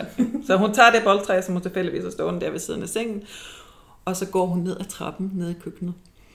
Og øh, hun kan stå skjult. Hun går nogle trin ned ad trappen, der kan hun stå skjult, og alligevel se en del af køkkenet. Og det, der er skrå øh, loftvinduer. Mm. Og det er morgenlys den her nat, så der kommer ligesom lys ind af vinduerne. Så, øh, og der er sådan en lyskejle lige foran komfuret, og der står en skikkelse. En lille skikkelse. Og den skikkelse står sådan båret hen over komfuret. Og Janne, hun, øh, jamen, hun går ned ad trappen, hun tænder lyset i køkkenet for at se, hvad det er. Men når hun gør det, så, så, øh, så, så rejser den, ja, den retter sig op, den her skikkelse, og vender sig om, og så løber den igennem køkkenet. Øh, sådan en modsat retning af, af Janne. Gennem køkkenet, og så er der sådan en bagdør øh, fra køkkenet ud på den her bagtrappe, som er lige herinde bag ved os. Mm-hmm. Øhm, og øh, der, øh, der løber den bare direkte ud gennem den låste dør og forsvinder. Janne, hun slukker lyset, hun går op, vækker sin mand, fortæller, hvad hun lige har oplevet. Han, øh, han siger, at prøv at høre skat, du, du har så travlt, og du stresser for meget, og skal du ikke bare slappe helt af, og så øh, gå i seng igen. Det er nok bare, det, du ser bare syg, ikke? Mm. Så hun falder i søvn igen. Og så, øh, så står hun op om morgenen, og hendes mand øh, Martin, han går ned i køkkenet og laver morgenkaffe, og så kan hun høre, at han råber meget insisterende på hende. Mm. Så hun, øh, hun løber ned ad trappen, og så står Martin dernede, og så siger han, øh, så peger han på komfuret og rugbrødet. Så siger han, hvad, hvad, var, du, var du meget sulten, da du var hernede nat, skat? Jeg siger, Nej, det var jeg da ikke. Hvad, hvad mener du? Jamen, øh, hvordan forklarer du så det her, siger han så. så. Så går hun hen og kigger, og så kan hun se, at rugbrødet det er brækket over, og halvdelen er forsvundet. Og, og den der del af brødet fandt de aldrig. Det er mærkeligt. Ja, det, det, det, det er så mærkeligt. De, og, de, og de havde ikke, altså, de havde ikke nogen husdyr. Der var ikke rotter. Altså, der, man kan, altså, da bagdøren var låst, der er ikke nogen, der har kunne komme ind og, og, øh, og, og, og tage det. Altså, de har ikke gjort det. Men så, øh, så går der vel nogle uger, og så er det, at øh, øh, Sten Hansens øh, enke, Lisbeth, hun, øh, hun skal lave et arrangement, jeg mener det herinde, mm. hvor hun øh, fortæller historie fra øh, Gedegården. Og som vi har fortalt tidligere, så var hun ikke interesseret i spøgelser. Hun fortalte rigtig historie. Hun synes, der var rigeligt af spændende fortællinger fra den her gård. Men uh, Shanna og Martin, de er så inviteret til det her arrangement, og der sidder også nogen fra noget, der hedder Psykisk Forening, tror jeg, som var gæster uh, til det arrangement. Og så fortæller Lisbeth alt muligt historier, og så til sidst, så, så bliver de her gæster fra Psykisk Forening bliver, bliver ved med at presse hende, sådan, om hun ikke lige kan fortælle nogle spøgelseshistorier også. Det er jo, det er jo Gedegården, den er jo kendt for sine spøgelser. Og så til sidst, så siger hun, okay, jeg fortæller en historie. Og så siger Lisbeth, at øh, forhuset her, det, øh, det blev sådan fra sådan 1750 til 1850 agtigt. Så de her små værelser, som man Nynne fortalte om, øh, som, som der, man kan se inde på gården, de blev nogle gange lejet ud til sådan fattige mennesker og soldater, der vendte hjem fra krigen eller sådan. Og øhm, på øverste etage, hvor vi herfra kan se faktisk det, det mørke, vindue øverst oppe der i loftet, det, øh, der, øh, der lå et bordel. Og her øh, boede en kvinde, som fik en datter, som øh, hun ikke kunne tage sig særlig godt af. Så den her lille pige, hun blev vant til at stjæle mad i køkkenet på gården for at overleve. Øh, og køkkenet, det ligger så det samme sted i dag, som det gjorde dengang. Men øh, nu var det bare sådan, at den her pige, hun fik lungebetændelse og døde øh, kun øh, syv år gammel. Mm. Men så siger Lisbeth altså, at siden dengang hun døde, så er der blevet set sådan en lille barneskikkelse i køkkenet, som stjæler mad. Det var sjovt. Ja, og ja, det er jo Janne kigger over på Martin, og han kigger ja. over på hende, og de er fuldstændig blege, og hårene retter sig på nakken, og, og, og, og det, er jo, det hører til historien, at Janne og Martin ikke tror på spøgelser, mm. men de kan simpelthen ikke forklare mm. øh, den her oplevelse.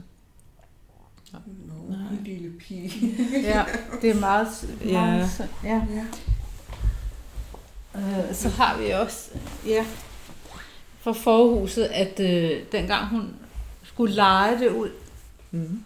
så, øh, så var der en masse, hun har sådan, havde nogle ledige lokaler og ville gerne lege det ud, og så havde hun sat det til leje, og der kom den ene efter den anden og kiggede på det der lokale, og der var bare ingen, der havde lyst til at være derinde, og vi har faktisk været derinde en gang med Ja, fordi der Yes. var, eftersom der ikke boede nogen, så fik vi faktisk lov til at Ja. komme der ind med ja. en, øh, nogle medier. Ja, er det? sådan et, øh, et klaverjant. medieselskab, ja. ikke? Sådan ja, for mange år siden. Mm-hmm. Og, øh, og de sagde, der var noget derinde. Mm. Øh, Ja, de sagde jo både, at man, at man kunne se, Se de her gamle prostitu- altså prostituerede, mm. øh, der har været der, dem, dem kunne man ligesom, de dukkede op på hist og pist, og de sagde, der Var hang der en mand? mand, der Ja. var hængt Mm, øh, op ja. i, i soveværelset, der hang fra Mm. loftet, og altså, der var rigtig mange ting, Ja. de fortalte om øh, øh, dengang. Ikke?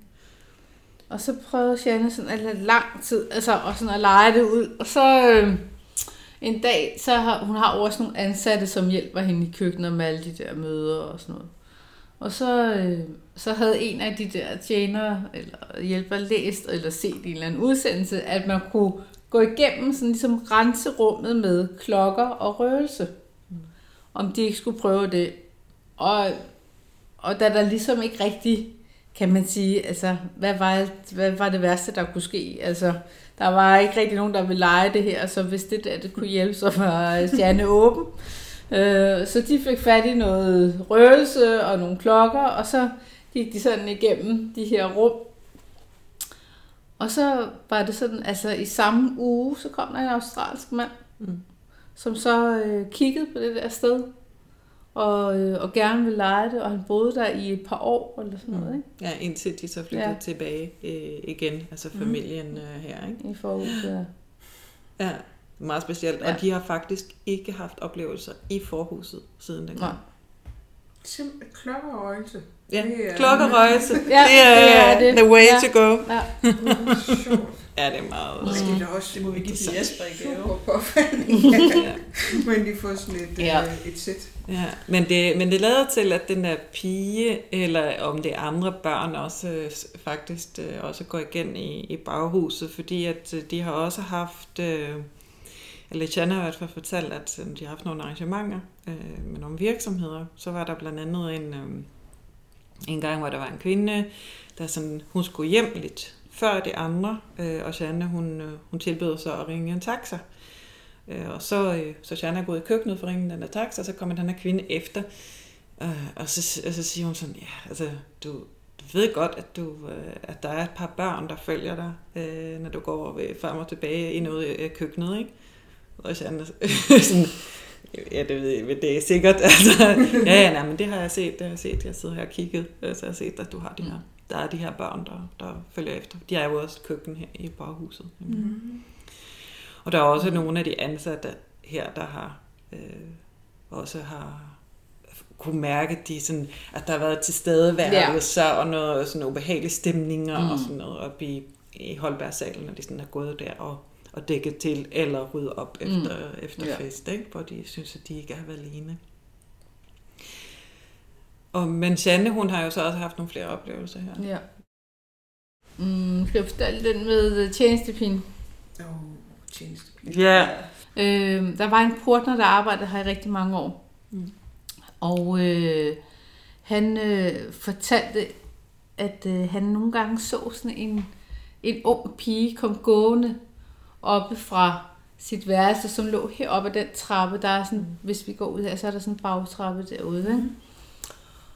Også netop fra en af de der bitte små værelser der. Øh, og, øh, og det, der var sådan så, så mærkeligt, det var jo, at øh, han så hende komme gående ned ad de der trapper, eller det havde han ligesom tænkt, at hun gjorde, fordi hun kom altid ud af døren der, og så skrånede hun sådan her hen over gårdspladsen, og så gik hun ind til direkte ind igennem muren ind til vores kollegie, som ligger ved siden af.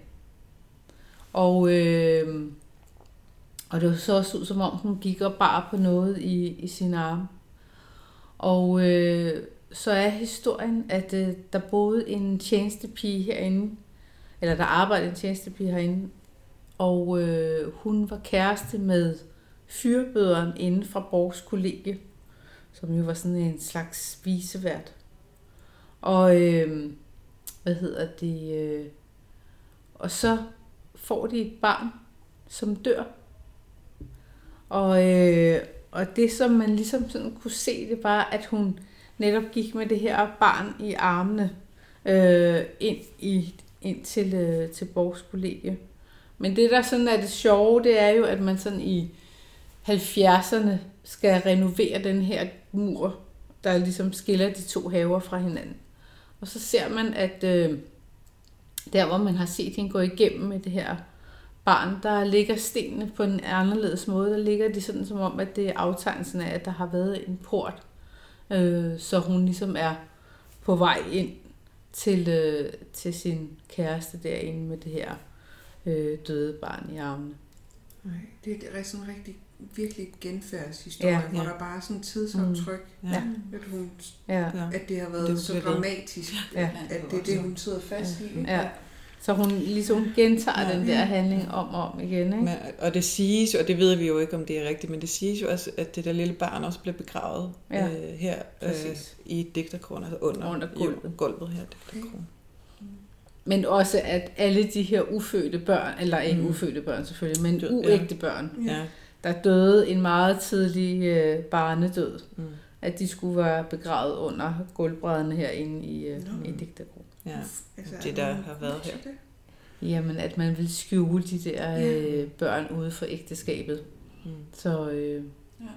så og at det der, nogle gange også ja. kunne være øh, af interesse for dem, der ejede gården, at skjule det, hvis det mm. var tjenestepiger, der blev gravide, fordi mm. nogle gange var de der yeah. tjenestepiger nok blevet gravide med den der yeah. herren i huset. Ikke? Mm. Det, det altså. skulle ikke være første gang, men, nej, men det er i hvert fald. Nej, lige præcis. Så det er selvfølgelig ikke noget, ja. vi ved, øh, mm. men det er jo mm. øh, noget, man kunne forestille sig. Og det der værelse... Det værelse, ja, jeg tænker, at vi måske ja. skal fortælle om det. Så det, det værelse, hun, øh, hun kommer ned fra, det var jo sådan et af de her små værelser på tjenestefolk, boede i gamle dage, og det er jo også igen op ad trappen herinde et sted. Mm. Ikke? Og øh, det, øh, altså det har været sådan, eller er det mest hjemsøgte øh, værelse på, på gården her. Og det er blevet brugt som gæsteværelse i gamle dage. Altså efter, når man ikke havde tjenestepiger mere, så brugte man det som gæsteværelse. Og øh, der er mange af dem, der har overnattet derinde, der har der har fortalt om, at de øh, ser øh, en øh, pige eller en kvinde med, øh, nogen siger, at hun sidder med en lampe, eller sådan, sådan man, de, man kalder hende øh, kvinden med nattelampen, fordi at det er så mange, der har set hende med den her lampe. Der er nogen, der siger, at, at hun sidder med nogle flasker, altså noget medicin eller måske alkohol eller noget. Der er nogle flasker. Øhm, og altså det, så det er der rigtig mange, der har, har set hende sidde der på sengen. Mm, men der er også mange, der fortæller, at de kan høre sådan åndedræt og tunge suk, og ligesom om det er, er nogen, der udånder og mm. dør. Og det viser sig også, at der er øh, rigtig mange af dem, der er døde her på gården. De har ligesom udåndet i netop det der værelse. Nå. Ja. Ej, hvor skummelt. Ja. Kan forestille dig? Ja. Men så har de lavet sådan noget her. Så har, jeg ved ikke, om det er noget, Janne, jeg tror egentlig ikke, det er noget, Janne har gjort. Det var nok inden i hendes tid. Mm. Men så har man sådan tapetseret det i dag med sådan nogle, så vidt jeg husker, nu er det mange år siden, jeg var deroppe, så er det sådan noget lyserødt tapet med sådan kornblomster. Lige Så man simpelthen har prøvet sådan at maskere lidt uhyggen ved det, så man tror, at man skal sove i det hyggeligste værelse, Ja. og så hører man bare sådan nogle Ej. mennesker, der udånder om natten, Ja. når man skal sove deroppe. Ikke? Ja, Ja. ja. Og det har ikke, der har netop ikke været i Jannes tid. Nej. Hun har ikke brugt det som gæsteværelse Det efter, er altså altid hvad jeg ved. noget, der har sådan, det der med at skulle høre nogle andres Ja. vejrtræk. Fremmede Ja. ja. åndedræt. Ja. Ja. Når man ved, at man er helt alene. Ja. Altså, åh, Så uhyggeligt. Ja, Altså. det er simpelthen det er ikke ret. Puh, Ja. ja. Ja, Det sidste, øh, det tænker jeg, de der, ikke? Med Ja, ja, det er de, Jeg kender ikke... Øh, skal jeg Ja. fortælle om Mm. det. Øh, jamen, Janne har jo som sagt nogle flere oplevelser, øh, øh, som hun ikke lige kan forklare. og det er noget, der foregår her i baghuset også, eller er foregået.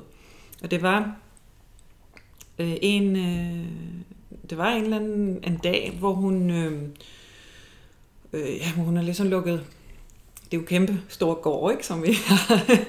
og hun havde altså børnene, de var sendt afsted i skole, og hendes mand var taget på arbejde, og hun skulle afsted til et eller andet møde. Men for forlade gården, så skal man jo låse, lukke alle mulige steder, man skal starte en alarm, og der er alle mulige steder. Og for at gøre det, skal hun have en nøgle, for at komme ind i et skab, som vi vil pege på senere, så I kan få lov til at se. Øhm, og hun har altid nøglerne liggende oven på det der skab, fordi så ved hun, hvor de er, og så kan hun komme ind, og hun kan sætte det der alarm til og sådan noget. Men lige den her morgen, når hun så skulle til at gå, så hun skulle bruge nøglerne, så var de der ikke. Og hun har aldrig nogensinde lagt dem andre steder end der, så hun kunne ligesom ikke engang komme i tanke om, hvor hun skulle begynde at, at lede efter dem. Men hun går jo så i gang alle de steder, hun har været i løbet af den morgen, hvor hun ikke finder dem, og så fortsætter hun med alle andre steder i gården. og hun aflyser jo det der møde og sådan noget, fordi det tager jo lang tid, det har med, med det her nøgler. Til sidst, så går hun op på øverste etage her, hvor der er et lille toilet, som hun aldrig bruger. Og så øh, af en eller anden årsag, så, så mærker hun, at der er sådan en, en hylde øh, øverst lige under, under loftet mm. Mm. på det toilet. Så mærker hun deroppe, så hun skal så strække sig helt vildt for at nå derop. Så ligger nøglerne der. Nej, hvor er det mærkeligt. Ja. Og der er altså ikke nogen, der er hendes mand, eller nogen, der har lagt dem der, vel? hun har oplevet det et par gange. Ja, Mhm. fordi at der sker, det sker så igen Mhm. øh, ja, nogle uger senere. Men så skal hun jo ikke bruge masser af tid på at gå rundt hele gården, så går hun bare op, mm. Ligger det samme sted. Gud, hvor er det mystisk. Ja, Ja. det er så mystisk. Øh, det, det skete nogle gange. Og så var det jo også en gang, hvor hun øh, var alene på gården. Der har været et arrangement. Hendes familie, de var, om de var ude at rejse eller et eller andet, de var i hvert fald ikke, på gården. Men så efter den sidste gæst er gået, så, så lukker hun af, og så går hun op alene. På det tidspunkt havde de så soveværelse her i baghuset. Så hun går op, går i seng helt alene i den her kæmpe gård. Det er også lidt specielt, ikke? Jo.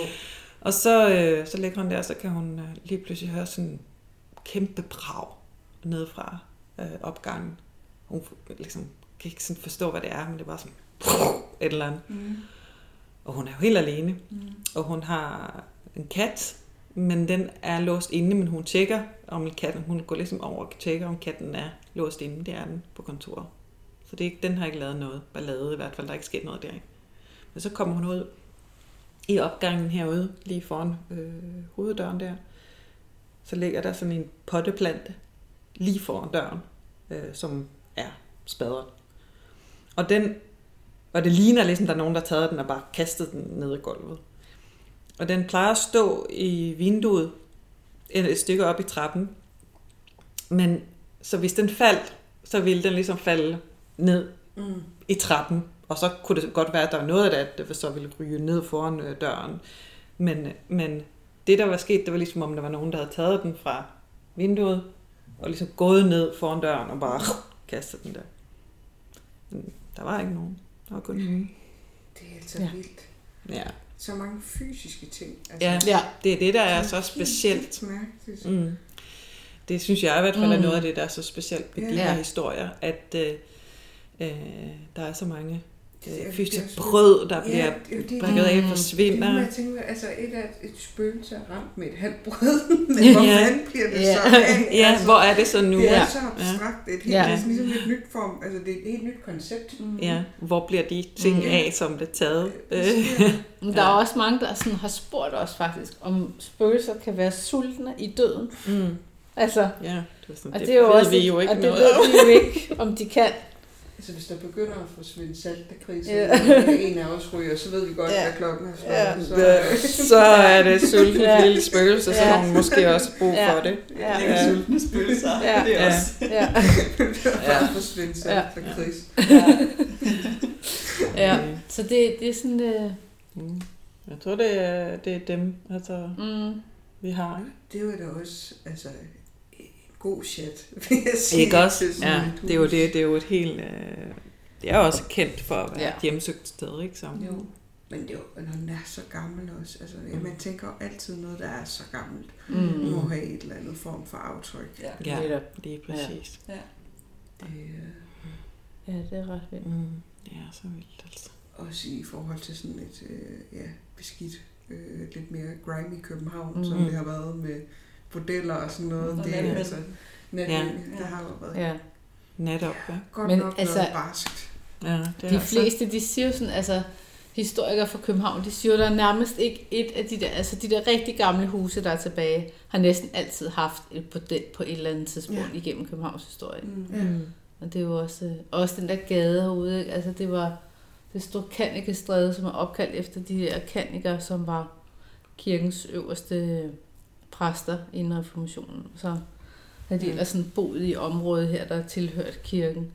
Og det er jo også meget sjovt, det der med, at, at der er øh, sådan noget historie også omkring gadenavnene, og når man sådan kigger ned igennem Storkanikestræde, mm. så kan man også sådan godt fornemme de der bygninger, der har været hernede, ligesom den her kæmpe bygning, men den her, den er bare ekstremt unik, altså Mm. Mm. på er alle mulige måder. Men også altså den der lille, øh, hvad hedder det, hvad gyde jeg lige viste herude, ikke? Det er jo, København var fyldt med de her, og der er også nogle, ret, nogle ret sjove historier også omkring de der gadenavne, altså for eksempel så, øh, så hed Krystalgade, det ved jeg ikke, om I ved, det her hed Skidenstræde.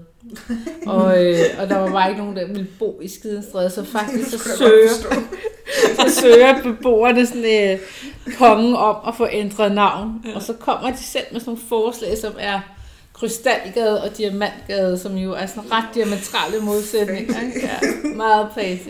Og, øh, Hvad er modstykket Ja. til skiden? Ja. Det må være diamant. Ja, så derfor så Ja. kommer det til at hedde Krystalgade. Ja. Ej, hvor sjovt. Ja. Ja, ja, og det er jo det er også sådan, altså det giver jo også, et, altså Skidenstræde er jo også bare sådan billede på, hvor uhumsk bare var, Ja. og Altså, Ja. mega barskt. Ja. Altså, Dybe brændende sten, og folk øh, smed Mm. sådan affald ud i gaderne, Ja. og, og selvfølgelig, altså der har jo også været stalle og sådan noget Mm. mm. herinde i byen, så der har været dyr og efterladenskaber for dem, der også lå flød i de her.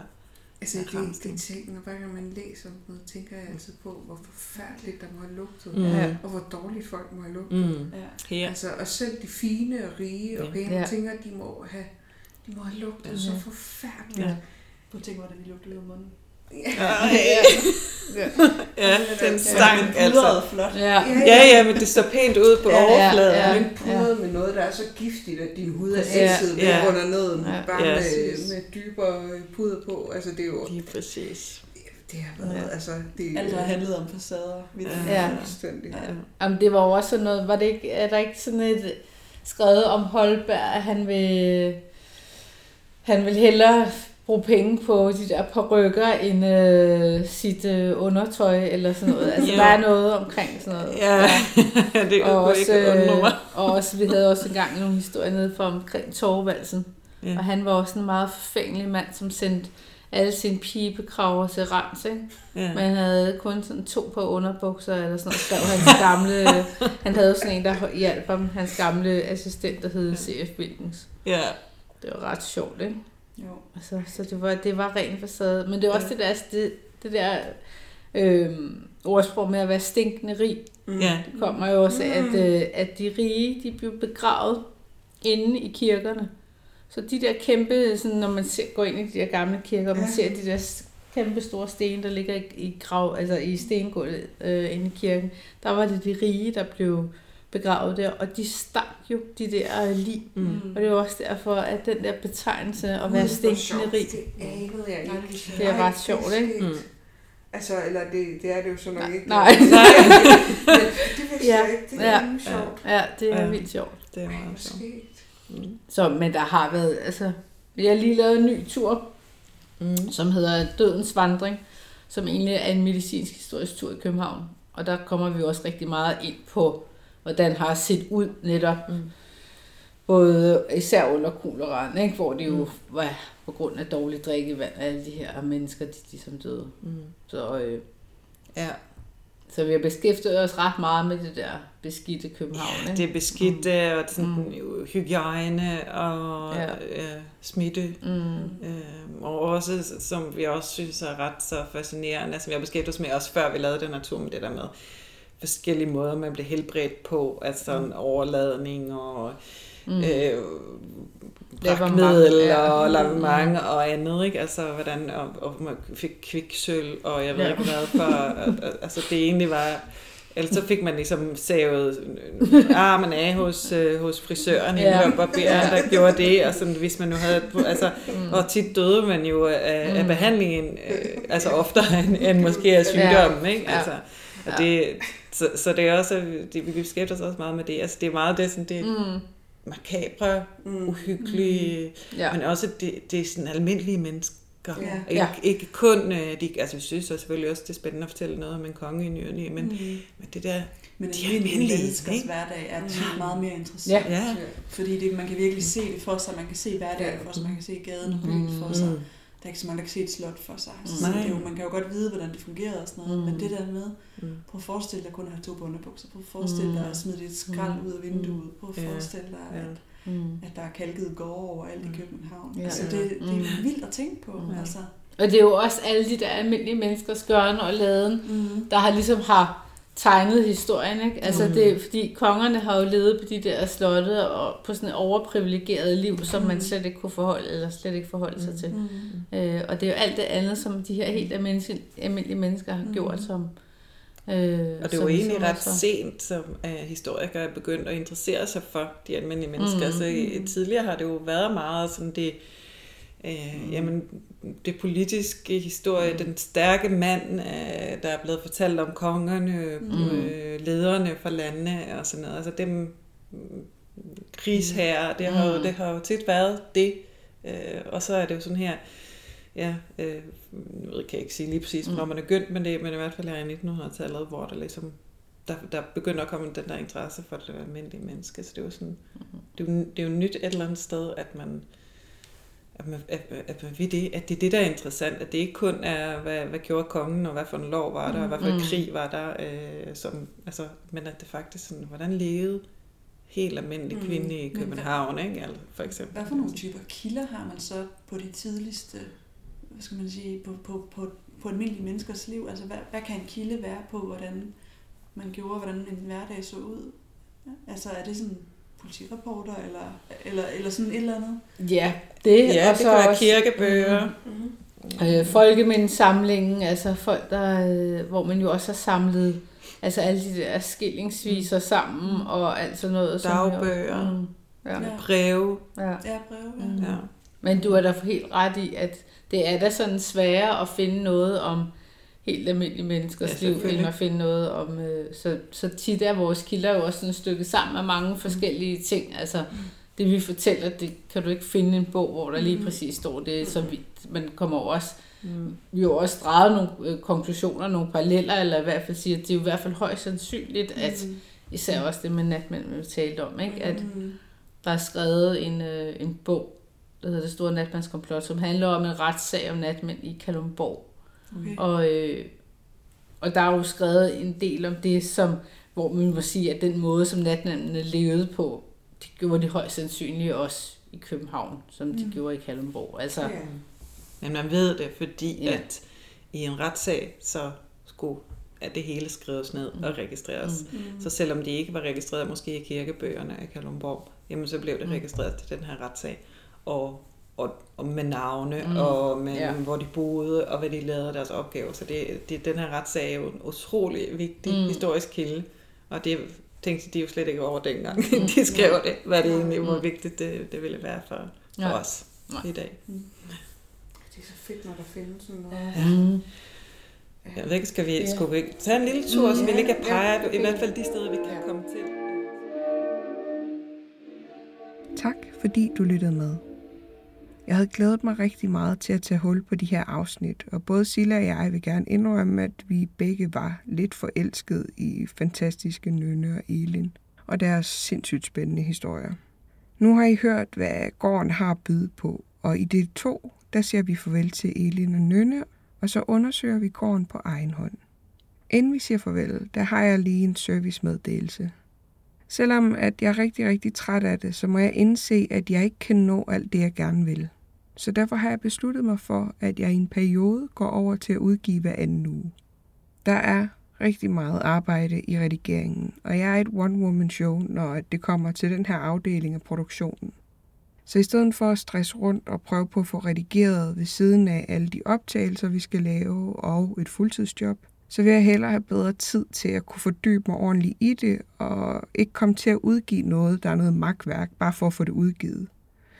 Og så bagefter har svært ved at stå inden for det.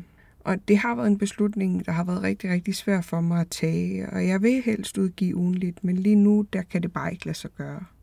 Derfor bliver det fremover hver anden uge. Hvis du kan lide det, vi laver, så kan du hjælpe os ved at lige at bruge to minutter på at skrive en anmeldelse. Du kan give os nogle stjerner på Apple Podcast-appen, eller en thumbs up inde på Podimo. Det hjælper os rigtig meget, for på den måde kan vi nå ud til flere mennesker, og derigennem kan vi få adgang til flere steder. Og det bliver jo selvfølgelig i sidste ende så til flere afsnit til dig. Hvis du vil se billeder fra stederne, så kan du kigge med ind på Instagram. Det er fucking uhyggeligt med to A'er. Du kan også se billeder og følge med i, hvad vi laver inde på Facebook. Fucking uhyggeligt podcast. Jeg håber, at du vil lytte med en anden gang. Og så håber jeg, at det også bliver fucking uhyggeligt.